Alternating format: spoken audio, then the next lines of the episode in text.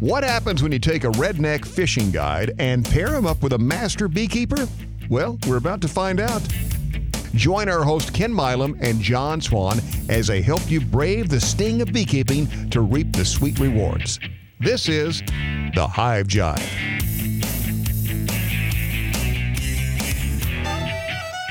And we're recording.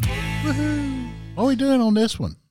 Well, today we are going to go through and we're going to do some updates about um, the show and some shout outs to our newest patron patrons on Patreon. Okay. Pa pa pa pa pa pa. This is where Thank you, the thank uh, you. the plosive pop screen would stop the popping.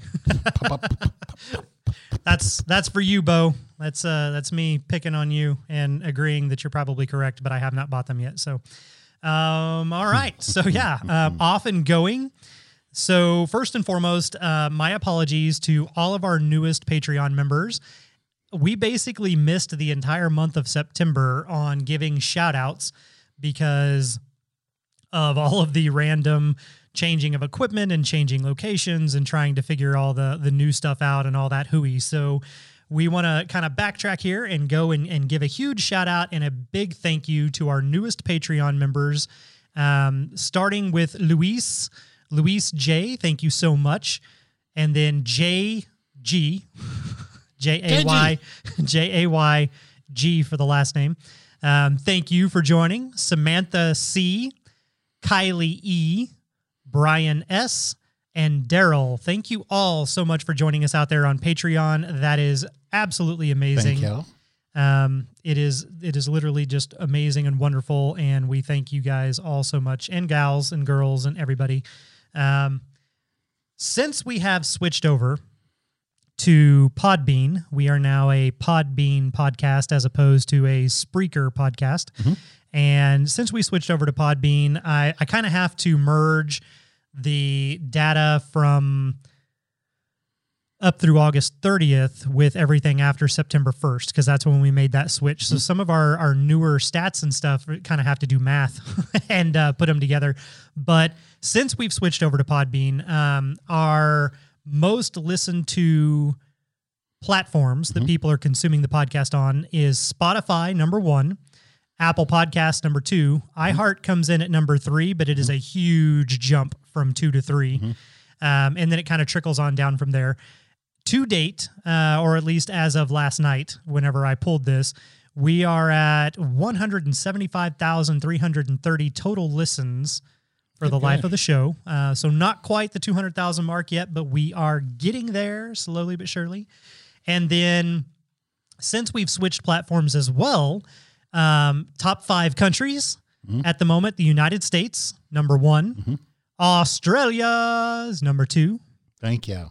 Canada is number three, Under, down, under, and up above. down under and up above. And then off to the side, we've got the United Kingdom.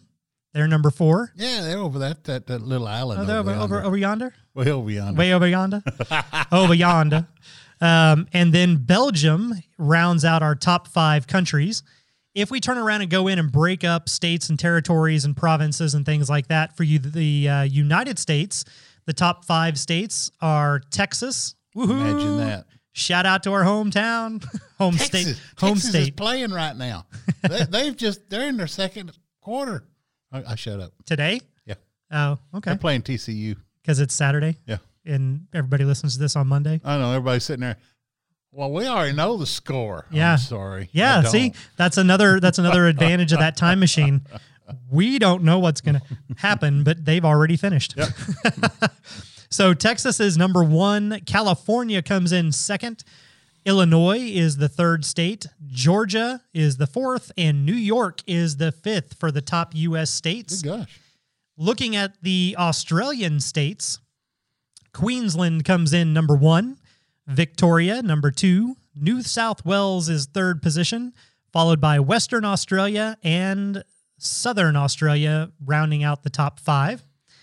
For our Canadian provinces out there, Ontario comes in first, followed by British Columbia, then Alberta, then Quebec, and Nova Scotia rounds out the top five there. Anybody got any hunting places in Alberta and you want to get rid of an elk and a, and a couple of mule deer? Let me know. So, just out of curiosity, we have mule deer here in Texas. Why would you travel to Canada to hunt a mule Much deer? bigger. They're bigger. Yeah, they're bigger body. Oh, Uh, and then I just like to have a mule deer from Canada.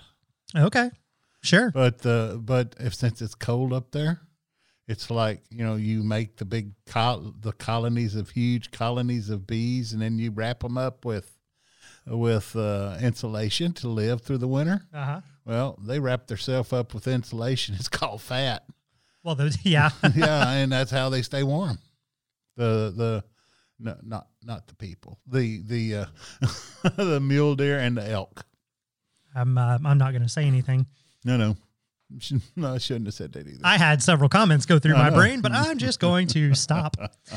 So, real quick, before we dive into the meat of today's episode, I do want to take a moment to step back and just kind of remind everybody of the time of year that it actually is right now. So, we're coming into the second week of October, and that is going to mean that for those of you in the northern hemisphere, winter is quickly approaching, especially if you're in the United States and you are in the northern part of the United States. Your days are numbered. I know that sounds bad, but it's actually true. So go out there, check your colonies, make sure that everybody is strong, make sure they are healthy, do any of the combinations that may need to be done on the weaker colonies, and absolutely check your food stores.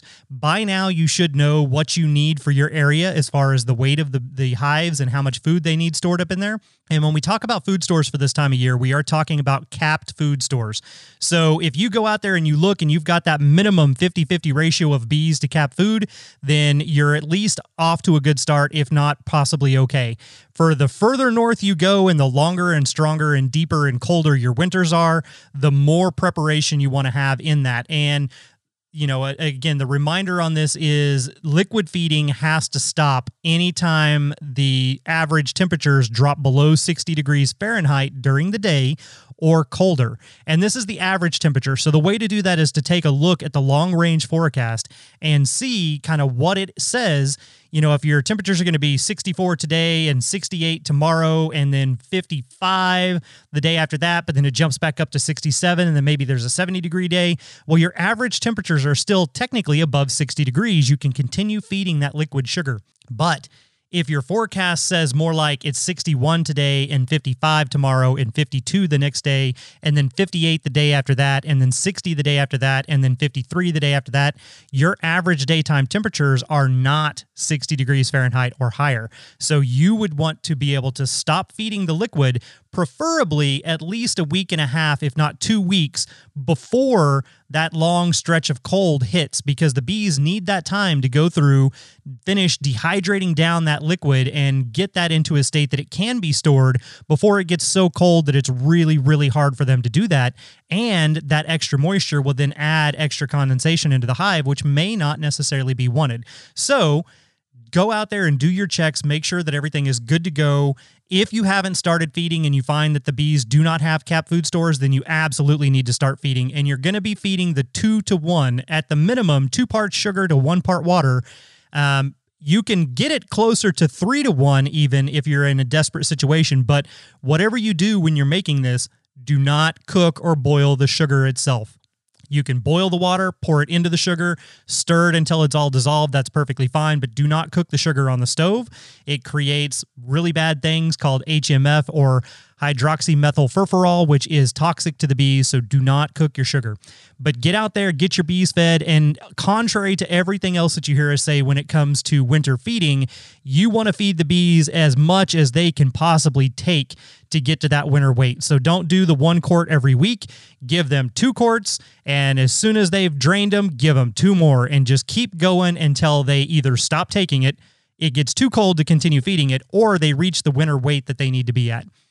So, as a recap for everybody or a refresher out there, you can go back to season one, pull up episode 32 for those of you that are in the southern states. That is winter prep for the southern states, episode 32.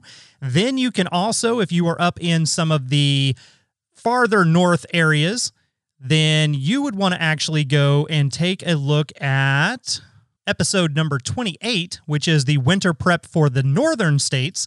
That will give you all a little bit more information in regards to what you should be doing and kind of help you get off on the right foot for that. So I just wanted to throw that in there real quick because today's episode is actually more along the lines of some listener questions and some fun little interactive things with some honey that we've got here that we're going to taste and uh, you know some listener feedback and things like that. So I did not want to necessarily overlook the time of year that it was, and I did want to make sure that we got that out there just first thing so that we could you know, just make sure everybody's on the same page, make sure that you are aware of the time of year for you up there in the northern hemisphere and in the northern states, and make sure that you are prepped and ready for winter. So, again, go back, check out those episodes, and those will help you if you just need that little bit of a refresher.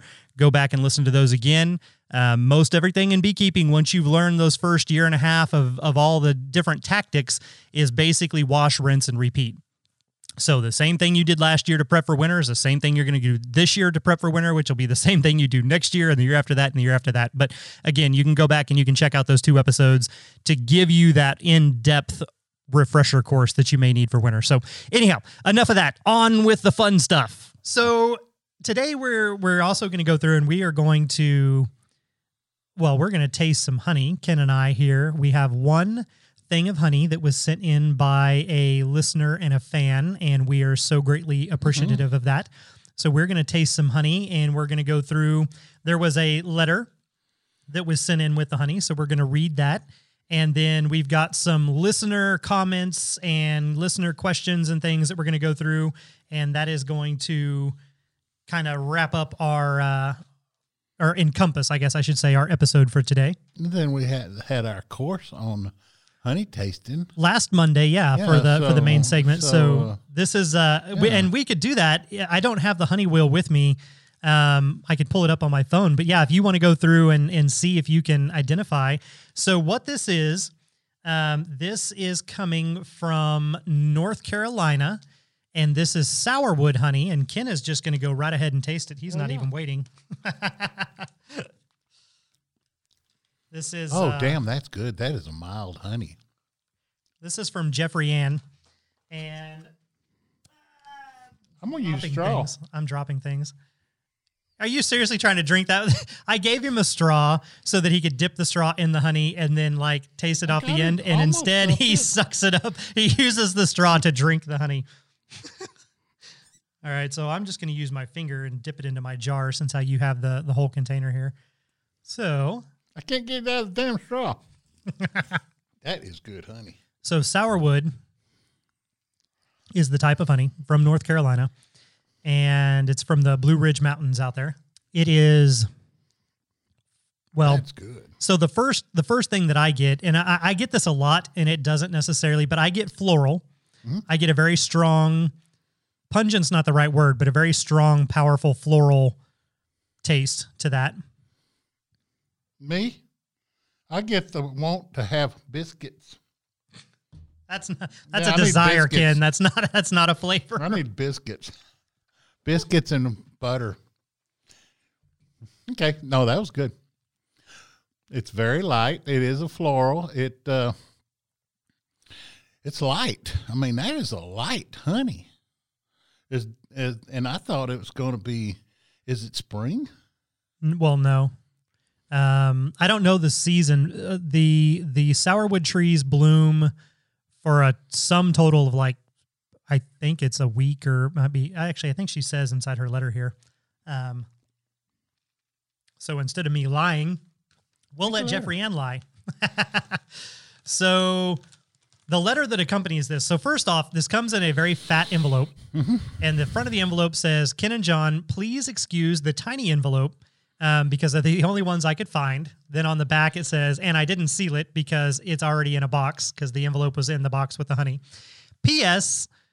Depending on whose sourwood honey you buy, it can be slightly different in flavor. Really? Um, and that probably would also be a as a side effect of what else is necessarily blooming and how prolific the sourwood in that region is. Because if you don't, with any type of varietal flower, if you put the colonies out there, you've got to have the drawn comb ready to go so that they immediately just go and fill it up.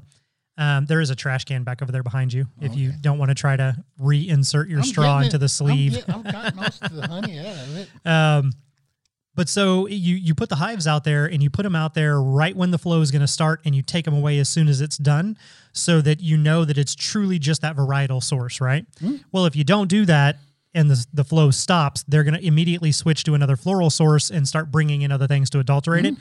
So that can change. Um, the seasons obviously will change the hmm. the qualities of stuff, but so in addition to the the box of honey, which thank you very much, Jeffrie Ann, for that. That is that is a wonderful surprise and She present. sent a medium box of honey. no, she sent this. Goofy. Oh, damn it! Yes. I was sitting. Oh, we get a whole box. she sent gallons. you she sent you a box that had you. a container of honey in it. you. I'm being mean.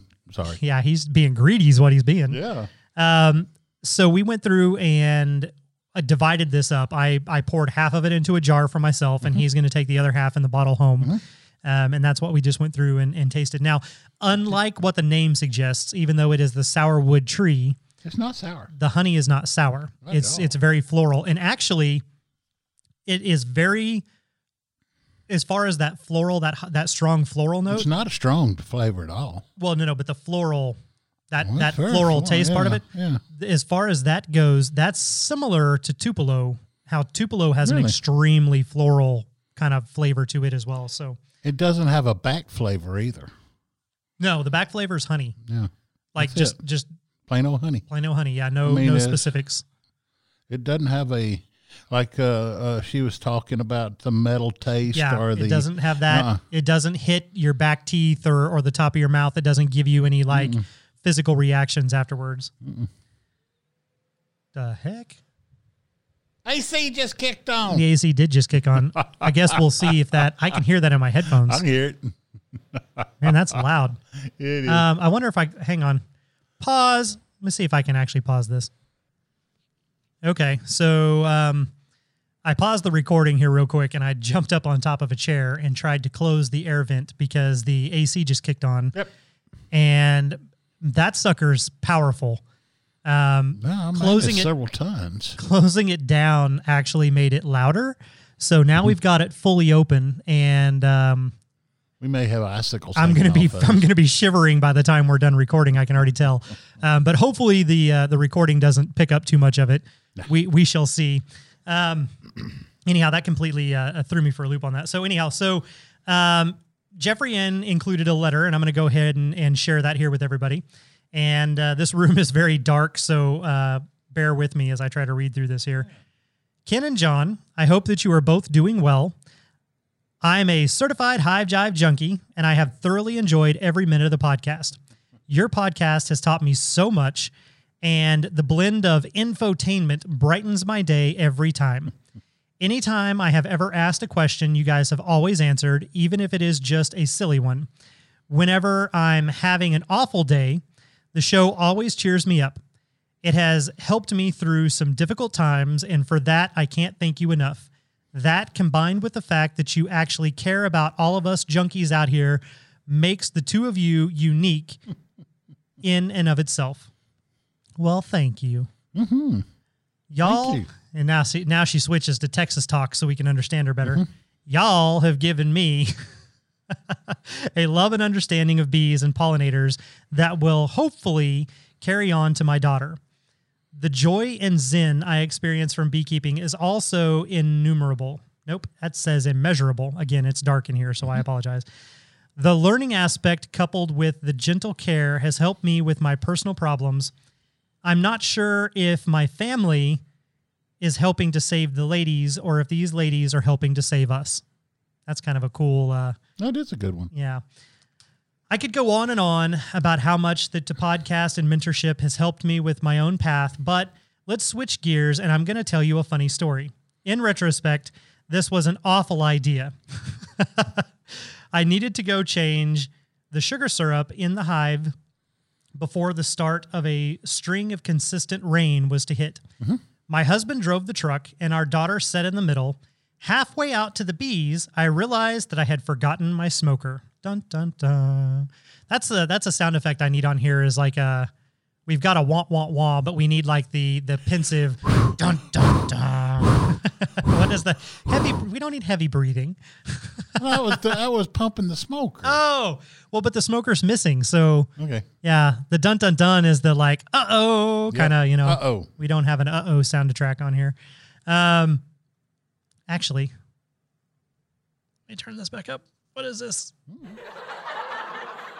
Yeah, Forgot the smoker. That's that's the that yeah that's the Don't get laugh. stung. Let's see what is this one?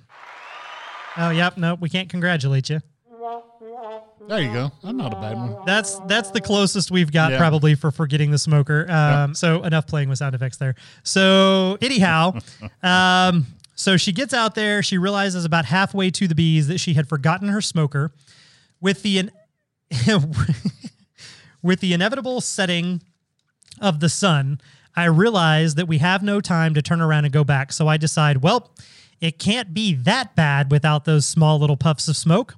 Little did I know I was in for an adventure. Hmm. Since it was evening, my husband and I decided that it was probably best for him and our daughter to remain in the truck, which is a good idea considering it's getting dark and you forgot your smoker. They probably didn't have a smoke a, a bee suit. For Oh no, them. no, she had the bee suit. But does that one for and for the Oh, for the for the rest of them, the yeah, kid? probably not. That's also a very good point. Um, so they decided to stay in the truck. As I'm approaching the hive, I get about six feet away, and they notice. Apparently, no one told my bees about social distancing, but seeing as how they are my bee children, the lack of communication was probably my fault. Mm-hmm. Nevertheless, I am determined to give these sweet and sour women some good sugar syrup. I remove the latches on the roof mm. and I hear the song of their people. They go straight for my veil, mm-hmm. then my gloves. I'm still determined at this point, so I just keep right on going. I undo the propolized top bars to reveal the old sugar syrup feeder. The song seems to be getting louder. I remove the feeder and I proceed to wipe it out. Then I realize I don't have any napkins to wipe it out. At this point, I'm in too deep to turn around, so I go and grab a bunch of grass and I use it to clean out the inside of the feeder. Mm-hmm. All the while listening to the hum of the bees getting ever so slightly louder. I'm sure I just had more landing on me in reality, but that's what it seemed like. As I'm gently replacing the sugar syrup, two ladies finally decided to take it upon themselves to tell me that they were finally annoyed enough to be worthy of their sacrifice. One after another, they stung me on my upper right thigh. This She is the full suit on. apparently just a jacket, yeah. Uh, this is the exact same place that I have been stung every single time, literally, except for once. As I move away, my jeans away from my skin, I can see the stingers setting their burrowing deeper into the fabric. Still determined, I finish giving them the new food. I take off a couple more bars to check their progress, but decide that continuing is aga- actually against my better judgment. I then put the roof back in place, only to find out that the bees hate the roof latch. Apparently, they are now all over the roof latch, um, closest to the entrance. So, deciding that they're going to win this round, I concede and decide to return to the truck. Typically, when I get about 10 to 15 feet away from the hive, all of the ladies give up and go home, but not this time. Being covered in bees, I got in the truck bed to mm-hmm. ride in the back, mm-hmm. since how my daughter and husband um, are inside the truck. And she mm-hmm. says, My daughter, who is only just a few weeks from being three years old at this point, looks back through the back window and says, Mommy, bees, sit down. My husband then proceeds to drive down the path with me in the bed of the truck. However, the little women are so angry that they still are refusing to leave. When we get back to the house, they're still on me despite the drive out to the bees and the drive back home. My husband and I manage to get them off, and we decide to put them in my spearmint patch, which is still in full bloom. I do have to say, though, I'm getting used to being stung. It isn't really as painful anymore.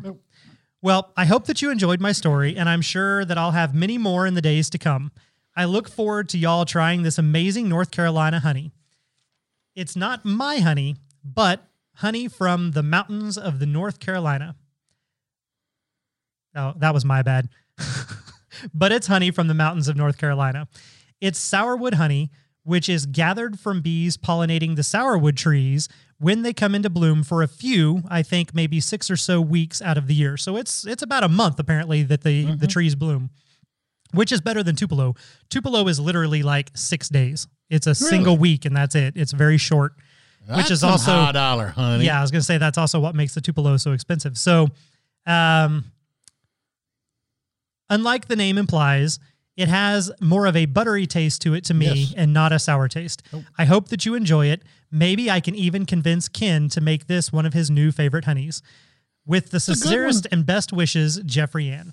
Jeffrie Ann, uh, next time send biscuits and butter, and I want hot biscuits.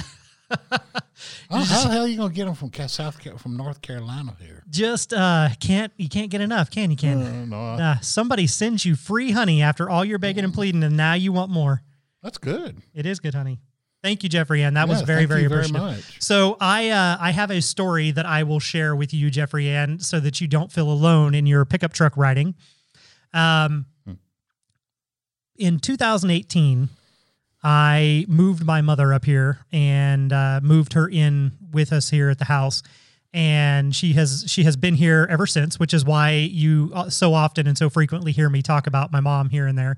But she had only been in town, I don't know, maybe a few weeks, and uh, we got a call that there was a gentleman that had six abandoned hives in Langstroth boxes on his property. They were all mean as hell.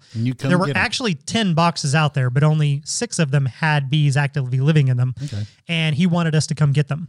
And these were bees that were abandoned by a former commercial beekeeper here in central Texas who has a honey company that is still in operation, but yet they abandon all of their hives. So make that uh, mental note about how and where their honey is coming from because it's not coming from all the hives they abandoned. Not anymore. Um, so anyhow, that colony, those colonies, I guess Mm-hmm. I should say, were all rotten.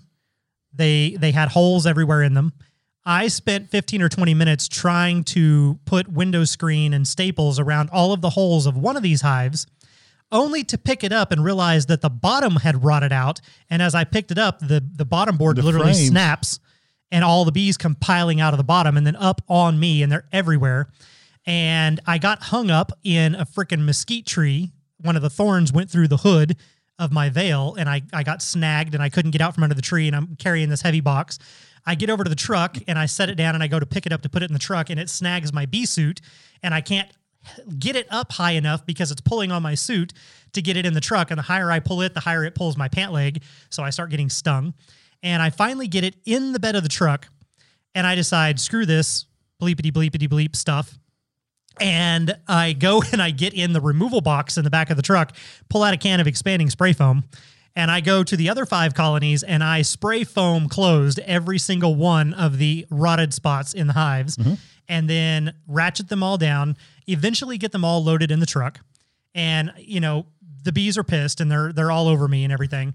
And I had to I had a soap sprayer um, that we use when we do sometimes really really bad removals. And so I pump it up and I just start spraying it in the air. So there's like soap bubbles and water misting down everywhere, which gets the bees off of me long enough that I can run and jump in the truck. And we drive them out to the removal yard, offload all of these bees, and I have to open all of them back up. Well, when you open up these colonies, it's basically like pulling the pin on a grenade. You you should just pull the pin and run. Mm-hmm. Well, I've got six of them that I've got to do. And so no matter what, I'm not going to get away from them. And as I rip the openings open by pulling the screen off, all of the pissed off bees come out and they just cover me. So much like Jeffrie Ann had to do, I had to climb in the back of the truck. That was the only choice. Mm-hmm. So I yell at my mom and I'm like, You're going to have to drive. Like, I can't get in. I'm covered in bees. And she's like, Okay. So she jumps over in the driver's seat. We pull out of the, the bee yard, close the gate and lock it. And I jump back in the truck and I hammer on the back of it and I was like, Go. And so she takes off and she's hauling butt down the road. And yeah, some of the bees are blowing off of me, but I still Usually have they don't. I still have a lot of bees on me. And so like I'm shaking my They're bee suit on. trying to get them loose and everything. And we went about a mile down the road and she starts slowing down and she stops. I'm like, what are you doing? I was like, keep going, keep going. And she just hammers it. And so we take off back down the road again. By the time we had went five miles, I finally had all the bees off of me, and that was five miles at about eighty mile an hour, with me in the back of the truck shaking my suit trying to get all the damn bees off of me. Um, but we did finally we made it down to the interstate, and I was able to then get out of the back of the truck and get in the truck without bringing too many bees in there with her where she would get stung. But yeah, so I, I have on more than one occasion experienced the I'm going to have to ride in the back because I'm covered in very angry bees and, and I cannot get in the truck because I'm covered in very angry bees. Um, I've, I've had to have Kevin do that one time actually as well, um, which was, was entertaining. I, uh, yeah, it was, it was a fun experience for sure. But th- that has happened. That it does happen. It does indeed.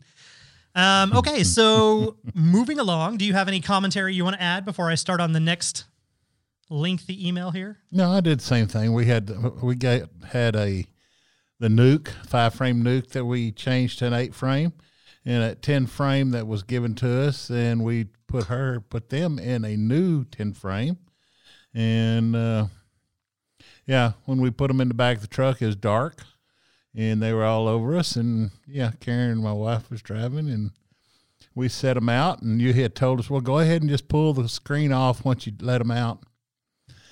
But they really didn't. They wasn't that bad. Yeah, mine were. They wasn't that bad. So we just took off driving and had to stop at the gate, and there's all the bees were gone. So yeah, they, they you lucked good. out. Yeah, they were good.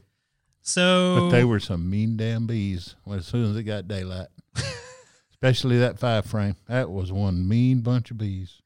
Well, they didn't seem that bad. Um, the only time that they got mad when I was out there was when we had to transfer them into the different box. Eight frame. Mhm. And that one box was all like fused together, and I had to Yeah. shake them all out of there. Yeah. That was when you were over at the truck and you got stung, and yet Max and I was right there at ground zero, and they didn't bug us. I got stung.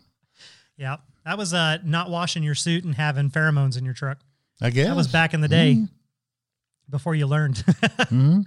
Okay, so this next one comes from Darrell, and Darrell is one of our new members there on Patreon. And Darrell says, Hello, Ken and John. I live in Ontario, Canada, and I have to say that I am Ken's redneck brother from another mother up north. My redneck, my redneck brother from another mother up north. up on top. up on top. So, um, real quick, as a little sidebar, Ken, I hate to tell you this, but apparently your dad got around a lot.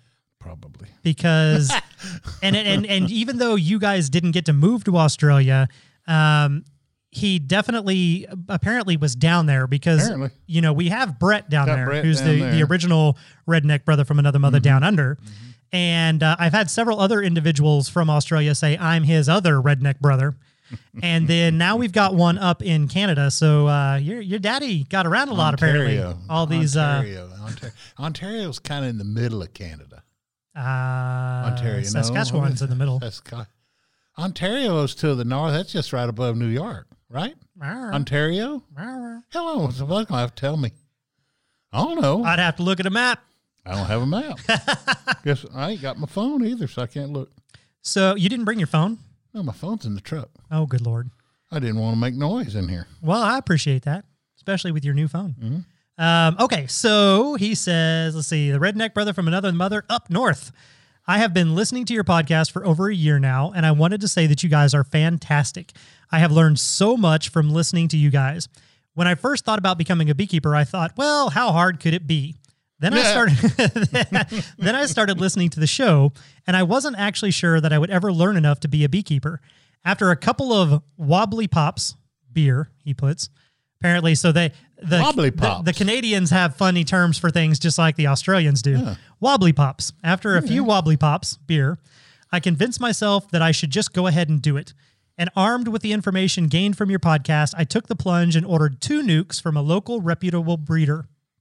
I received my two nukes in early June and transferred each nuke into their own 10 frame deep laying. I did cheat, much like Ken, and was able to supply the ladies with some already drawn comb. Since then, both hives have done fantastic. Good. Each of these nukes have grown into four deeps, two brood and two supers. Now, here's that twisted little thing of fate. They're up north where they have like absolutely insane nectar flows for a very Okay, short yeah. time period. And this is something that is is very true for those northern states where yes, you can get a colony. you can even get a package and start off and still end up with multiple boxes by the end of the first year because of how quickly Right. the bees work up there. Um, so he says, uh, you know, they've grown into the four boxes, two broods and two supers, with pollen and nectar still flying into the hive at an astonishing rate. To ensure that they didn't run out of space, I removed nine frames of honey from the two hives and replaced them with empty frames to help reduce crowding. Please pass along to your lis- listeners that the kitchen is not the place to decap, drain, spin, and jar your honey. My wife, God bless her heart, was not a happy camper when she came home and found honey everywhere, not to mention wax in her pasta strainer and the kitchen sink.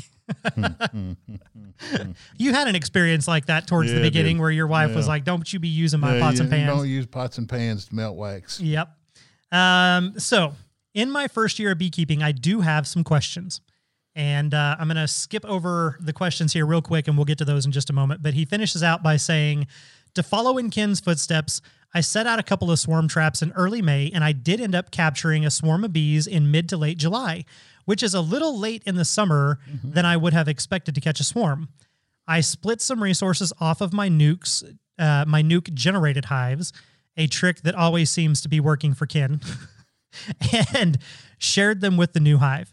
This was a nice little boost for them coming into the coming into a new home so late in the summer. The swarm of bees were a little, shall I say, feistier than my other two domestic hives, mm. Mm. so I had to relearn how to actually handle these girls. Just because they were Canadian bees did not mean that they would say sorry after stinging you. No. My success as a first year beekeeper is all thanks to information learned from the Hive Jive, which is why I have subscribed to the Hive Jive through Patreon. I would like to think that the majority of your listeners are much like myself and they are the backyard homestead beekeepers.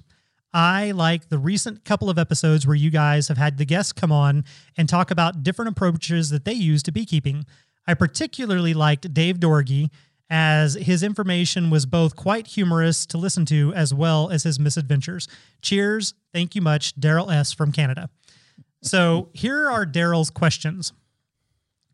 Number one, when you talk about nukes, why do our standard nukes up here in Ontario only come with four frames where you guys talk about getting five frame nukes? The extra frame sure would seem to be a big boost in the spring when the colony needs it the most, especially in an area where we have short such short seasons. You want to take a shot at that? I'm going to say it's probably because they have the uh, the uh, things like I got. Uh, the the they're two 10 frame. It's a 10 frame, and they're built into two nuke boxes, and they only hold four frames. That could be potentially true. That the person, bre- the breeder, Yeah. Um, so ultimately, what it does come down to is the breeder, and the the answer that I gave Darrell back is that our largest bee and queen producer and nuke seller here in Central Texas is the most expensive and sells you a five frame nuke box with four frames of bees and one empty feeder taking up the fifth frame spot. So when it comes right down to it, the reason you're only getting four instead of five is because you're getting gypped. Mm-hmm. And that's what the breeder is giving you. It there is no other reason. Now, like you did say though, Ken, um, if they are raising them in a 10 frame box that's been divided in half to share heat, mm-hmm. that wall in the center does take up the space mm-hmm. of a couple of frames. So you end up with basically an eight frame box, four on either side of the divider. And once they fill those up, they're they're that's it. They're done, right? Mm-hmm. But you can just as easily raise nukes in the actual nuke box mm-hmm. that is the corrugated plastic box or even the molded plastic boxes that are made for five frames. They're all made for five frames. So the reason you're getting four literally only has to do with your breeder. There is no other logic behind it. It's them being able to give you less resources from themselves and make more money than having to provide that extra frame of resources and, you know, valuable bees and assets. So, yeah, there's that. That's uh that's one of them business answers as opposed to uh, any type of actual sound logic answers. if they can chart you a frame of bees, then ever out of five frames, they can make no out of five colonies that they're blending, mixing, or are are splitting off of them. They could split two or four frames, and they they're getting more bees that left, or they could do five five nukes out of four boxes. Maybe. I'm not. money. I'm It's a not money thing. Yeah, it's definitely a money thing. I was going to say I'm not even about to try to follow the math on that one. It's a money thing. Yep. All right. So his second question is I will be leaving each colony for the winter with two deeps, each full of honey and brood, Wow. wrapped in insulation and an insulated roof. I do not want to cause overcrowding or honey-bound issues in the remaining brood boxes by removing the bee space too early. I want to ensure that the queen has lots of room to lay her winter bee eggs before the ladies are ready to hunker down for the winter. When the uh, we can actually get snow in October, so I don't also want to wait too late to winterize. What are some good signs that you are able to go ahead and remove the supers in the fall without causing chaos inside the hive? Well, so in all honesty, on this one, it depends on everybody's region in your area. Um, for us, our fall flow goes all the way into sometimes the beginning or middle of November. Yeah. But what you really need to watch are the temperatures. When your average daytime temperature is at or below consistently 60 degrees Fahrenheit or less, that's when you need to everything needs to be shut down. That's when you're going to stop feeding all liquid feed. That's when you need to go ahead and put the insulation on the hives wrap them up. If your daytime temperatures are still getting up you know 65 70 75 degrees they're okay. But it's that that average daytime temperature is kind of what we go by. Now if you look at your long range forecast and you see that there's a cold front coming and it looks like your nighttime temperatures are going to get down to freezing multiple nights in a row go ahead and put the insulation on them um, as far as removing the boxes, you can remove the boxes really at any time at, at your leisure. They are going to backfill the brood nest with the nectar, and they may end up only having a couple of frames or a couple of sections of comb that are open for them to go ahead and utilize for the winter cluster and kind of start going from there. So the timing on that again, it, it bases on your temperatures, on your region, on the season. Um, but it's not going to hurt them to go ahead and remove those and and take them off. I've got several colonies that when we did the honey harvest, we took the boxes off, and that was in August, and we never put any boxes back on. Um, and they've been going through and you know kind of working and doing what they need to do. So um, one of the answers that I gave somebody here recently was think about it like this. Bees in the wild in a tree don't have a beekeeper to come along and extend the volume of that tree to take away and or add anything to the colony. So if left to their own devices, they're going to do what they're going to do. And normally they wouldn't have as much space as you've given them anyway. They would have like half that volume. So it is okay to go ahead and remove them, especially if your temperatures are are getting down kind of cooler. Now, something I would be won- wondering and watching for too. Now, his bees have probably pretty much quit now. I don't know. I don't know what temperature is up there. That was a silent would shrug. Nobody watching could see. for oh. for pollen if they're still bringing in pollen. Well, he did say in the in the email, and I don't. I want to say this was a week or two ago that this came in. Okay. Um, he did say in his email that they are still bringing in plenty of pollen and nectar. Okay. So they're they're still actively working and going. Now, one of the other things that I did tell him though is that from my experience in Saskatchewan, it's usually late October to early November when they finally wrap everything up, lock it down for the winter. Okay. Um, but that does just depend on when that snow is coming and when things are happening. So you have to be vigilant and keep an eye on the weather because if you are going to get a snow in October, maybe you should go ahead and wrap them up sooner rather than later you know, don't necessarily wait until after that snow to go through and do that. So it's all just being vigilant and knowing what's going to happen in, in the nature and in the region around you to uh, compensate accordingly in time. Um, his last question is when exactly does the queen lay these quote unquote winter bees or the eggs? And how would I actually know when they have been laid? So this is all a trick of the season, and the bees themselves know this. You're I, I so my answer, my original answer was a complete smart aleck answer. I told him he needed to look for the fur line cells. and he would know those were the winter bees being raised. Um, no, that in all honesty, though, it's all about the season, and the bees know when the if you're in an area where this there is a summer dearth, it's when you come out of the summer dearth and the bees start bringing in the first bits of pollen for the fall. That is immediately when they start raising their winter bees. And if you're in an area where you don't have a summer dearth and everything just kind of continually goes, it's based on the days and the temperature. So mm-hmm. as the sun starts setting earlier and earlier and the temperatures start getting cooler and cooler, the bees know that and they sense that long before we do. Kind of like a rooster sensing the sun coming up long before it actually breaks the horizon. They can sense these things better than us. And so they know winter is coming. We need to start preparing and they will start raising fat winter bees. Now, the fat winter bees are the exact same bees as your summer bees with one difference, one little caveat. They feed that bee a much higher protein and nutrient dense food in a lot larger quantity. Very much like how the queen bee is created by her diet and by the copious amounts of royal jelly and the lack of brood food, bee bread, pollen, and nectar.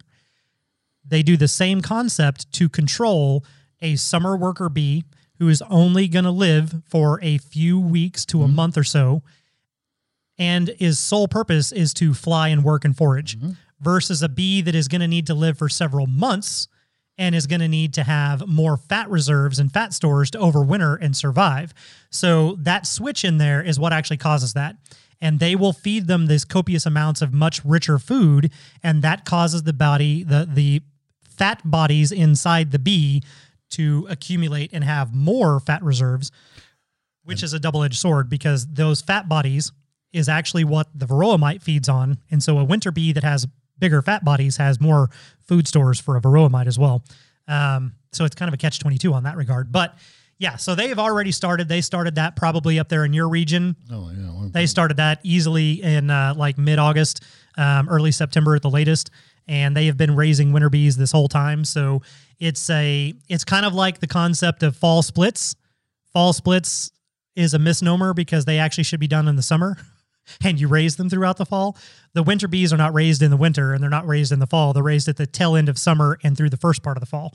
So that is uh, that is that. That's a long and and short of they're they're half again as big as regular bees. They are fat. They are visibly They are fatter than a regular worker They bee. are Yes. big. They're not drone fat, but they No. are definitely fat. Okay, so our next one comes from Amy P. And Amy has a couple of different questions on here. She says, number one, why do we freeze cut comb honey, but we don't freeze regular honey? Go for it, Ken. Cut comb honey, you don't want the wax to break down or get hot and start uh, getting soft and start breaking down. What the hell are you doing? I was trying to give you a visual clue. I was making creepy, crawly little like bugs crawling. oh, okay. Yeah, okay. Keep the bugs from crawling. That's the that is the number one thing actually is the bugs. Um, oh, you mean when now was she asking when we're putting it up? comb honey, honey Yeah. still in the honeycomb Okay, yeah. Versus- bugs from yeah, yeah, yeah. versus honey in a jar. yeah. the same Um, thing. yeah, and so what it all boils down to is the wax. It's all about the wax. Mm. So when you extract it from the wax, the honey, as long as it's stored in an airtight container, is going to be self-preserving. Yep. But in the wax, it's not it's not the honey that is the problem, it is the wax that is the problem because when the bees are actively in the colony, they're constantly going through and they're cleaning off any microscopic eggs and larvae of hive beetles and wax moths. And when you remove the bees from the situation, they no longer can do that. If there was any leg eggs left behind or any get laid on it afterwards, mm-hmm. there are no bees to clean it up. And what'll what'll happen is two or three days afterwards, suddenly there's going to be little maggots crawling around on that wax as those eggs hatch out. Yep. So if you were to do cut comb straight from your hive, put it in a plastic clamshell, give it to your friend, two days later, your friend may call you and be like, "Why the hell are there maggots on this stuff that you gave me? This is gross." It's honey too. Eat them. it's protein. um, so what you end up doing in that regard is you freeze the comb just like we freeze empty comb to store it. Mm-hmm. The freezing process kills those microscopic eggs and mm-hmm. larvae, and by doing that, then they can't hatch, grow, and foul up your honey harvest. Mm-hmm. So if you're keeping it in the comb, yes, you should freeze it for a minimum of two to three days. Then it can be stored airtight and set at room temperature and be fine. Or it can stay in the freezer until you're ready to take it out and use it. If you're extracting it from the comb and putting it into a jar, it just needs to be sealed airtight and you're good to go. Um, but that's why that is the the difference between that. The next question from Amy is What do you use for varroa mites? I have one hive with a very high mite load, sad face. Would you use Apiguard or Apivar? Well, Apivar is a synthetic pesticide chemical, so I would not use it. Apiguard is thymol, and depending on the time of year and the temperatures, I may not use it. Um, now, I mentioned on the bonus episode on the Patreon members last week that there was one little tidbit that I was going to add in here, and, it, and this is where it comes back in. There was a post that came out on social media here recently in regards to treating hives, hmm? and in there was there were two photos side by side. In the photo on the left was a double deep stacked box hmm? with just prolific dead bees oozing out the front, and also splotches all over the front of the hive that looked a lot like bee poop. Hmm? And on the other picture on the right hand side was the Mite Away Quick Strips, which is the formic acid, which I do use very often. Mm-hmm. And you guys have heard me say numerous times, I have never had an issue using it. But I also follow every one of the directions to a T. As long as it's cool. Right. And here's the catch. And I this is speculative because I don't know when this was posted because I saw it like twice removed from the original person. So I don't know where they were at. I don't know when they did it, but right around the time frame I saw it, we had just had two 90 degree days back to back. Yeah. And if they put formic acid on their hive and the first two days it hit 90 degrees, you are absolutely going to kill every single bee in that colony mm-hmm. because it's going to off gas so fast, it will kill them all. Mm-hmm. That could have occurred. The bee poop everywhere, though, could be a lot of different things. That could be nosema, that could be, you know, dysentery. It could be from them getting sick from the off gassing. Um, but if used properly, if you put that on a colony, number one, you need to give them extra space. So I'm assuming that the two boxes I saw in that picture were two boxes of frames and comb, and that was the colony, which means there needed to have been a third box on top that is completely empty, no So combs whatsoever. there and get out, get away from it. That's right. You've got to have that extra ventilation space, the extra room for the bees to get away from the fumes, and it needs to have a top entrance, and you need to pull your bottom entrance all the way open. And if you've got a uh, vented like bottom screen bottom, you need to open that all the way up. You need as much ventilation as possible if you're going to use this. If you do not follow all of these rules, you can and will absolutely kill your colony treating your colonies should never be taken lightly, ever, period, the end. As you heard on the Be Mindful episode with Natalie, you know, her and Les don't treat at all, period. No, nothing. No artificial stimulation, no artificial chemicals, no organic quote unquote chemicals, none of that kind of stuff. Um, if you are going to treat and your choices are Apiguard or Apivar, use the Apiguard.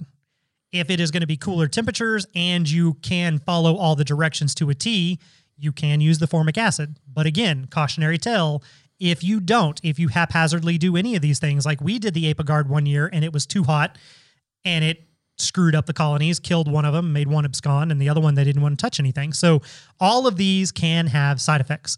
And we've said it numerous times. Look up Varroa Management Guide mm-hmm. from the Honeybee Health Coalition. Google that Varroa Management Guide, Honeybee Health Coalition. It walks you through every potential treatment, what the side effects of those treatments are, what the restraints and contingencies are for those treatments. All of it is in there. So that's the main thing. And back off that soapbox. Yep. All right. This How one's coming. Hop Guard too? HopGuard, yeah, I mean, that is one of them. And again, Varroa Management Guide will tell you how to use HopGuard. HopGuard's going to be a 28 day treatment, though. Okay. So, and so is the Apiguard, actually, technically. Um, all right. So, our next question is coming from Southeast Texas. Okay. This one is from Jamie and Shannon, and they say, We've had bees, 15 or 20, like physical, actual bees, individual Oh. bees, not colonies, bees. We've had bees, 15 or 20, struggling on the ground about three foot from the hives. They're not exactly in front of the hive, but rather on the sides of the boxes. We have seen this most of the summer season. We thought initially that it was potentially pesticide poisoning, but I'm wondering if it could be something else like a disease. Upon inspection, the wings look fine, and overall, they look healthy, visually at least. Any thoughts or possible causes? Thank you very much for your feedback, Jamie and Shannon. Couple Southeast. Southeast Texas. That means probably uh, that's going. They're going to have a lot of fire ants. Is that a fire ant thing? No. Nah.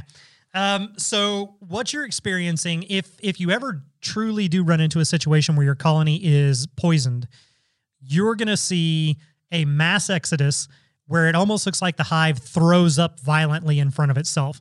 There Oh, will yeah. be a massive spewing of bees spread out from the entrance as they all try to flee and leave, but then die in the process. And they're just going to be everywhere. They will also potentially be bees that are dead in the bottom of the hive, but that's a very, very quick acting thing. Usually the bees try to leave if the poison is inside the colony and they, they come flying out and try to get away. So it kind of depends on how it happened and if it was in the food or if it was spray that got in there or whatever. Um, but that's what you see. Sometimes you will see things online where people say, if their tongue is sticking out, that that's BS. That actually has I've seen bees that died because they were flying in a window and just exhausted and died and their tongue's sticking out. I've seen bees that die of old age and their tongue is sticking out. So just because they got poisoned doesn't mean their tongue is going to stick out, or just because their tongue is sticking out doesn't mean they got poisoned. I guess I should say. Um, so that is that. Um, what it could be is nosema can actually cause kind of a drunken stupor. Deformed wing virus does not always represent as deformed wings. It depends on when the bee actually was infected with the virus and at what stage of development they were.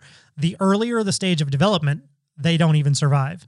A little bit later into the larval development, before pupation, they'll have deformed wings. If it's already in pupation or as an adult bee, you'll never see the actual deformed wing, but it doesn't mean that the virus didn't affect the bee. They could have bloated internal organs, they could have blockages and other damages um, that can cause them to be sick. Now, anytime a bee gets sick and when a bee is reaching the end of its life, they purposefully leave the colony so as not to spread that potential disease to their sisters. It's one for all and all for one. So that one leaves for the betterment of all and they will wander around aimlessly on the ground. Sometimes you'll see them looking like they're in a drunken stupor. Other times you'll see them moving very quickly, but they can't fly. They keep crawling up on things and trying to fly, and then they fall down and they run to something else and crawl up and try to fly. All of those can be signs of stress, fatigue, starvation, poisoning, disease. I mean, you name it. The air conditioner just came back on. Um, you name it. It can be any of those types of things. So I would say that you're actually, especially since it's only 15 or 20 bees out of like, you know, 30,000 or more, what you're seeing is the natural process of those bees doing what they would do in nature if they encountered something or had something that they felt, you know, could potentially affect the rest of the colony. So not actually anything to be concerned of unless you see hundreds upon hundreds all at once. Okie dokie. Are you ready for this next one, sir? Might as well. Might as well. We're getting close. Two more pages. Uh, the next question comes from Blake, and Blake has some removal questions if we don't mind answering. He says, Number one, when doing a removal, do you repair the structures um, once you're finished? And number two, do you make the client sign a contract before you start doing any work?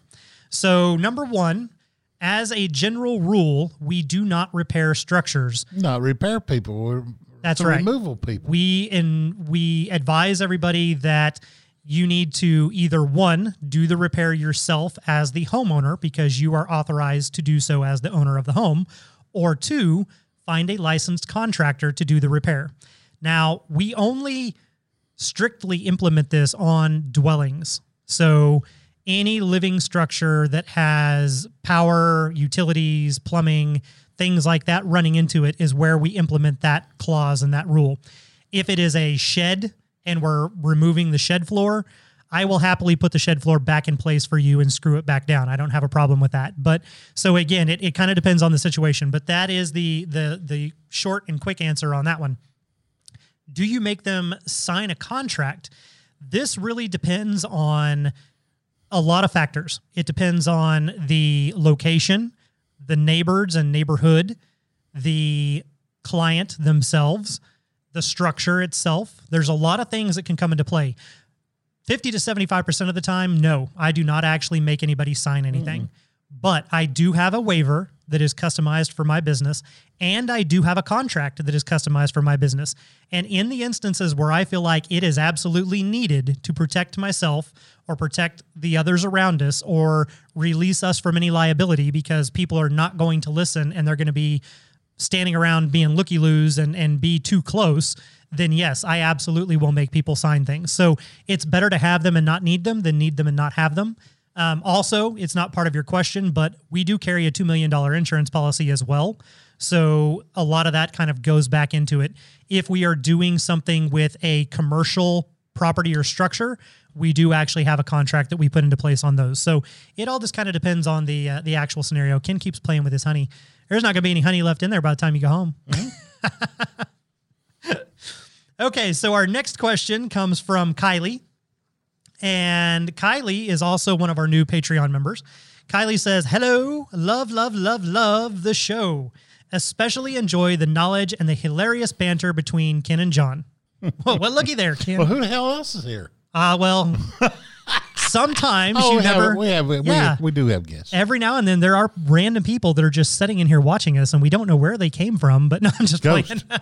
and the ghosts. It is. It is getting ready to that. It's. Eh, it is getting around to that time of year. But we're not in the radio station, so we can't blame it on the ghosts in the station anymore. Um, so Kylie says, I'm going into my first winter as a beekeeper with two hives that are both 10 frame Langstroths. Each hive is composed of all medium boxes. This is key. Keep this in mind. And are currently four boxes tall and chuck full of bees and honey. I'm in central Iowa, and I've been told that three mediums is the recommended for overwintering. However, with the crazy weather that we've been experiencing, and me being a nervous newbie mama, I was wondering if I should let them keep all four mediums in the event that we have a nasty, cold, and prolonged winter. But I am equally concerned that the extra volume above their heads um, that would be needed to heat and allow the heat to rise towards the roof would be lost from the cluster. I messed that whole sentence up, so I apologize. She's concerned of two things. One, would leaving the extra space cause all the heat and thermoregulation to go up above their heads and the bees would stay cold? Or would it be better to reduce it down? They have less food, but they would be able to thermoregulate the space better. Those are the two things back and forth. Um, she says, I do plan on installing quilt boxes above and wrapping the hives with insulation. And the apiary also has a very nice fence windbreak as well. So, which is better? Extra food, but potentially more difficult to heat because of the larger volume, or less food, but the recommended for our area, and a smaller high volume for the bees to thermoregulate easily? Again, love the show.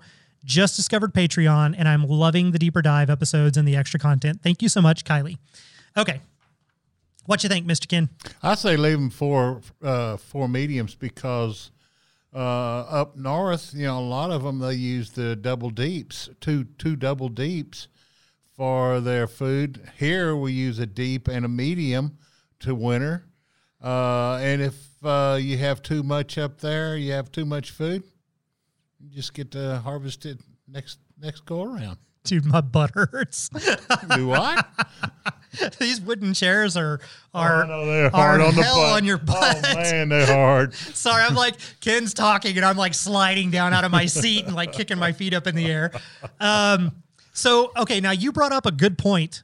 Um, I am fidgety as I'll get out at the moment Because your butt hurts. because my butt hurts and and anytime we're in this rehearsal space, man, these people are some potheads. Oh my god. Um, so yeah, see, there we go. Gone. Um, you brought up a good point though. Double deeps. Yeah. Now, here's the thing that is not clarified, and I forgot to ask. In her area, they recommend three mediums, but they didn't state if that was three medium supers on top of a deep. And I almost think that they insinuate or or assume everybody's going to start with a deep. Yeah. And they're like, you need a deep and three mediums to survive winter.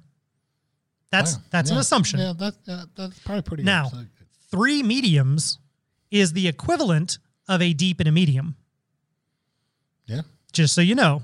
And that's how I went through and explained this to Kylie is that technically no deeps whatsoever.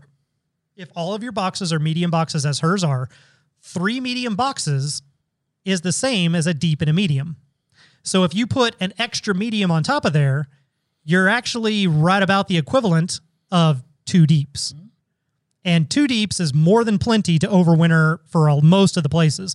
Now, when we were talking um, on Monday to Maria, Marina, when we were talking to Marina on Monday, she's in Connecticut and she said 60 pounds is about the average of honey that they need for them up there. That's a little bit more than a medium, but a little bit less than a deep. yeah. right?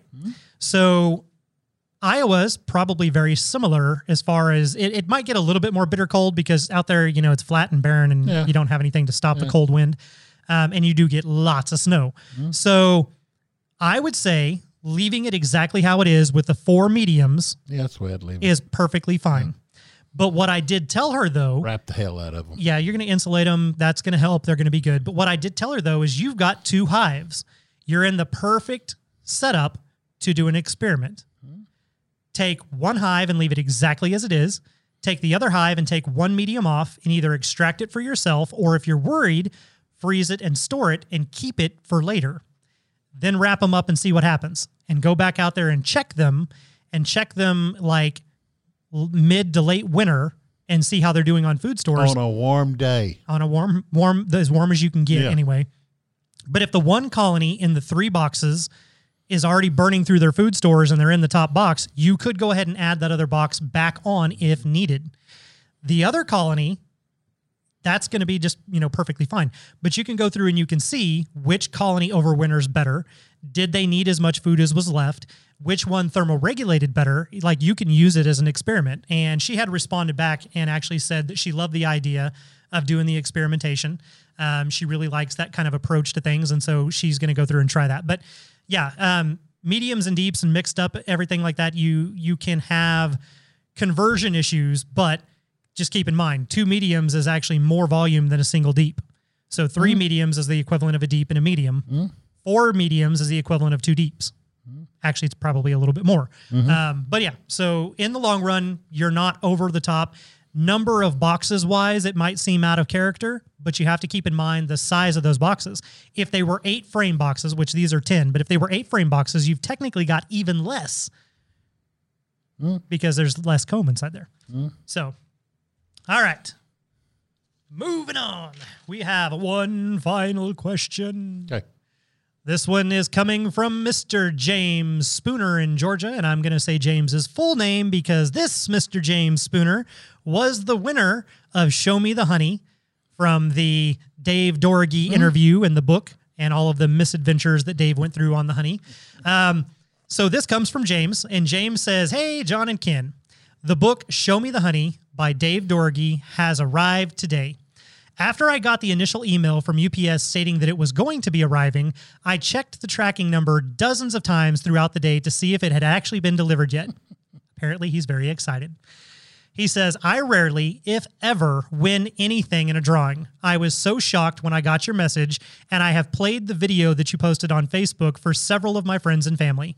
Honestly, I think the book is exactly what I need right now a book about bees that is not dry and is not a textbook. Anyway, I wanted to tell you guys again how much I love the podcast and how much listening to you guys has helped me, and I'm sure dozens of other newbies out there, especially in the dumpster fire that we are calling 2020. They hit the damn truth. oh, and the hit the hits just keep on coming, guys. We don't talk about politics, but ooh, man, talk about circling the drain. this whole country. Um, Well, whole world. Yeah, well, yeah, that that yeah. so mean, he says, yeah. I got started earlier this year, but wasn't able to take an in-person class and I wasn't able to have a mentor that I could meet with in person. I am now up to six hives, diving in head first there, buddy. Um, and they're Hmm, all, as I am. yeah, you're No, exactly. I'm worse. Uh, I'm up to six hives and they are all doing great. I told my friend who has two, go big or go home. Pretty much. I also really appreciate the quick responses to the couple of emails that I have sent in asking questions this year. Some things just are not found in books, and with no real mentor, because, you know, Facebook is the devil, hmm. getting those questions answered really means a lot. So thank you again Sarah, so very much. Maybe one day, if I ever get down to Texas, I can buy you guys a cold one. Thanks again, James. Well, thank you, James. Let's see, a co- wobbly blue, wobbly, wobbly, Wobbly pop, wobbly pop. wobbly pop. Yeah. All right, and let's see that down, down, down under they buy you a quart. You ever seen those damn quart jars? The, their beer cans down there looks like a quart all can. All, all, all, All can. AWL and all it's can. All can. Oh my goodness. Um, I am cold, it's getting chilly in here. and and the the bones of my butt are sore. and uh, Oh, bees, the honey's still moving. I might be buzzed. That wobbly pop? no, Oh. just from the fumes that are floating down the hallways out here. Um, anyhow, so uh, this is this has actually been quite the lengthy episode, but uh, a lot of good information in there, a lot of good comments, a lot of good content. Thank you everybody so much for sending in your questions, sending in your feedback. We appreciate and love each and every single one of you, regardless if you are a patron or if you are just an average consumer who listens to the podcast every single week on Mondays. We thank you all. You're all amazing and wonderful. And um, yeah, Yeah. Oh, you want me to say something? every time I start giving gratitude, you just sit there and look at me, and I'm like, well, come on, I'm dude. That sounds good. hey, family, y'all all stay well, healthy. We got to take care of each other.